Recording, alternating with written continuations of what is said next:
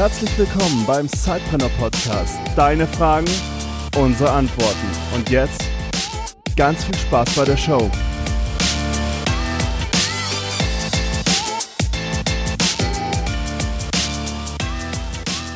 Hallo und herzlich willkommen zu einer neuen Folge von Eure Fragen, unsere Antworten im Sidepreneur Podcast.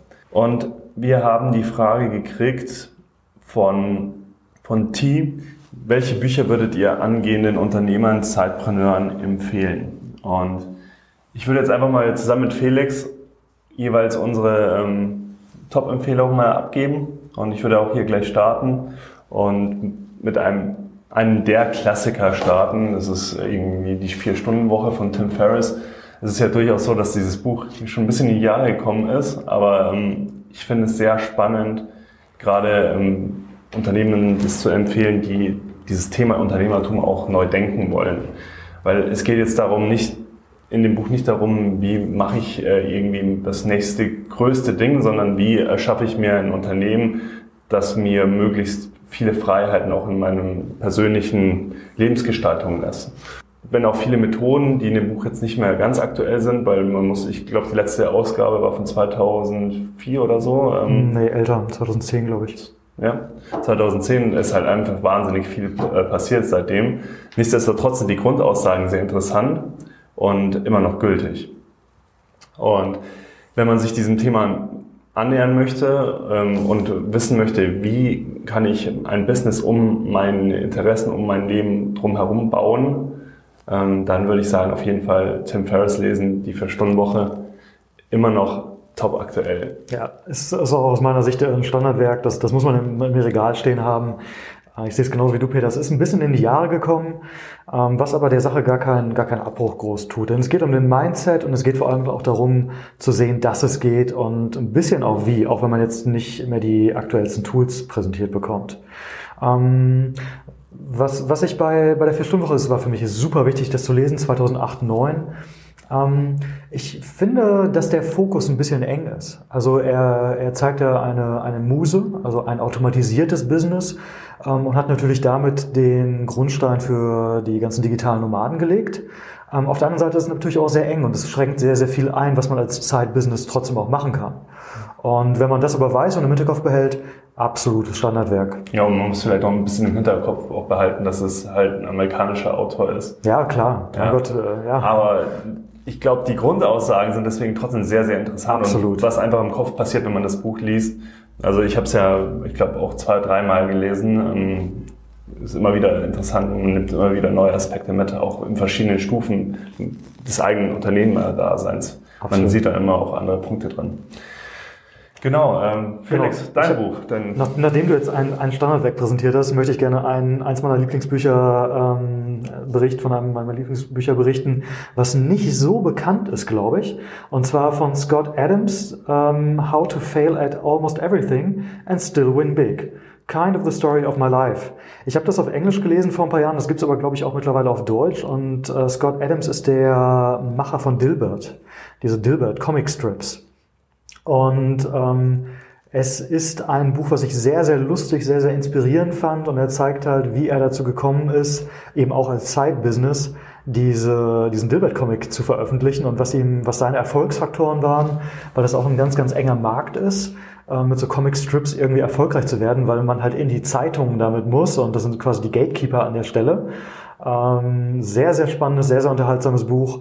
Also für mich, ich glaube, es ist weniger bekannt, aber für mich auch ein absolutes Must-Read.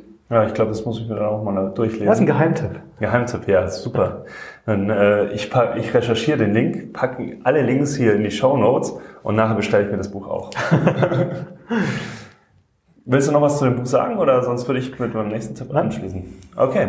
Ähm, mein nächster Tipp wäre Rich Dad Poor Dad von Robert Kiyosaki, ähm, auch so ein Klassiker. Was ich an dem Buch sehr spannend finde, ist ähm, einfach die Sicht ähm, auf die Dinge, wie man, wie vielleicht auch sich ein Unternehmer von einem Selbstständigen unter, äh, unterscheidet in seiner Denkweise und wie er das ganze Thema rangeht, aber vor allem, wie man als Unternehmer auch sinnvolle Investitionen ähm, tätigt, um nachher langfristig auch ähm, von diesen Investitionen leben zu können. Robert Kiyosaki nimmt hier den Immobiliencase, also er ist groß investiert quasi in verschiedene äh, Immobilien, Immobilienfonds. Muss jetzt nicht für jeden das Richtige sein, aber dadurch, ähm, dass er das eigentlich allgemeingültig erzählt, kann man das auch ähm, auf verschiedene, ja, auf verschiedene Invest Investitionscases umlegen. Und einen wichtigen Punkt aus dem Buch möchte ich noch rausstreichen. Ich fand es super cool, wie er, äh, wie er gesagt hat, dass ähm, die Möglichkeit, die man durch langfristige Investitionen hat, dadurch, dass man dann ein stetiges Einkommen hat, ist das eigentlich die, die, die Grundvoraussetzung für einen wohlhabenden Menschen. Ähm, es ist, geht nicht darum, wie viel verdiene ich in dem Monat, sondern wie lange kann ich, wenn überhaupt nichts anders durch ein Angestelltenverhältnis reinkommt an Geld ähm, oder durch unternehmerische Tätigkeit, wie lange kann ich dann von meinem Cashflow leben.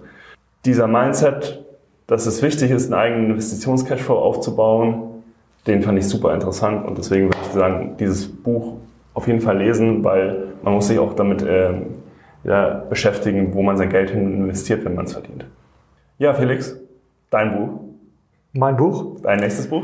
Äh, mein nächstes Buch, ähm, also ich bin großer Biografien-Fan auch. Ähm, das war auch der Grund, warum wir damals diese, diese Palmen in Kassel Brauxel geschrieben haben, um einfach zu zeigen, dass unsere strahlenden Helden auch Blut, Schweiß und Tränen investieren mussten, um dahin zu kommen, wo sie sind. Und ich finde sowohl die Elon Musk-Biografie als auch die ähm, Steve Jobs-Biografie, ja, schlagt mich, weil es Stereotypen sind, aber ich finde die beide sehr, sehr spannend und ich habe die beide super gerne gelesen und würde die auch jedem sofort empfehlen, einfach als, als Bettlektüre. Sehr inspirierend. Okay, cool. Ja, und ich möchte zum Schluss natürlich auch nochmal äh, dein Buch, Felix, empfehlen. Das musst du jetzt ja auch. Ja, nee, äh, auf jeden Fall. Es ist tatsächlich auch einer der ersten Bücher gewesen, als ich angefangen habe, äh, wieder nach der Schule zu lesen und mich mit Lektüre zu beschäftigen, die mich wirklich interessiert, weil vielleicht kurz äh, den Aufhänger, ich habe in der Schule nie gerne gelesen, aber das, glaube ich, liegt bei vielen auch daran, dass sie einfach nicht das lesen, was sie wirklich interessiert. Und wenn man dann frei sich das, äh, das Know-how holen kann, ähm, dann merkt man erstmal, was ein cooles Tool auch ein Buch ist. Und bei deinem Buch fand ich es irgendwie so interessant, dass es so eine Art Handbuch ist und man kann auch tatsächlich an verschiedenen Punkten wenn ich überlege, mich nebenberuflich selbstständig zu machen oder nebenberuflich Unternehmer zu werden, das Buch aufschlagen und finde dann praxisnahe Hilfe auch an den verschiedenen Punkten.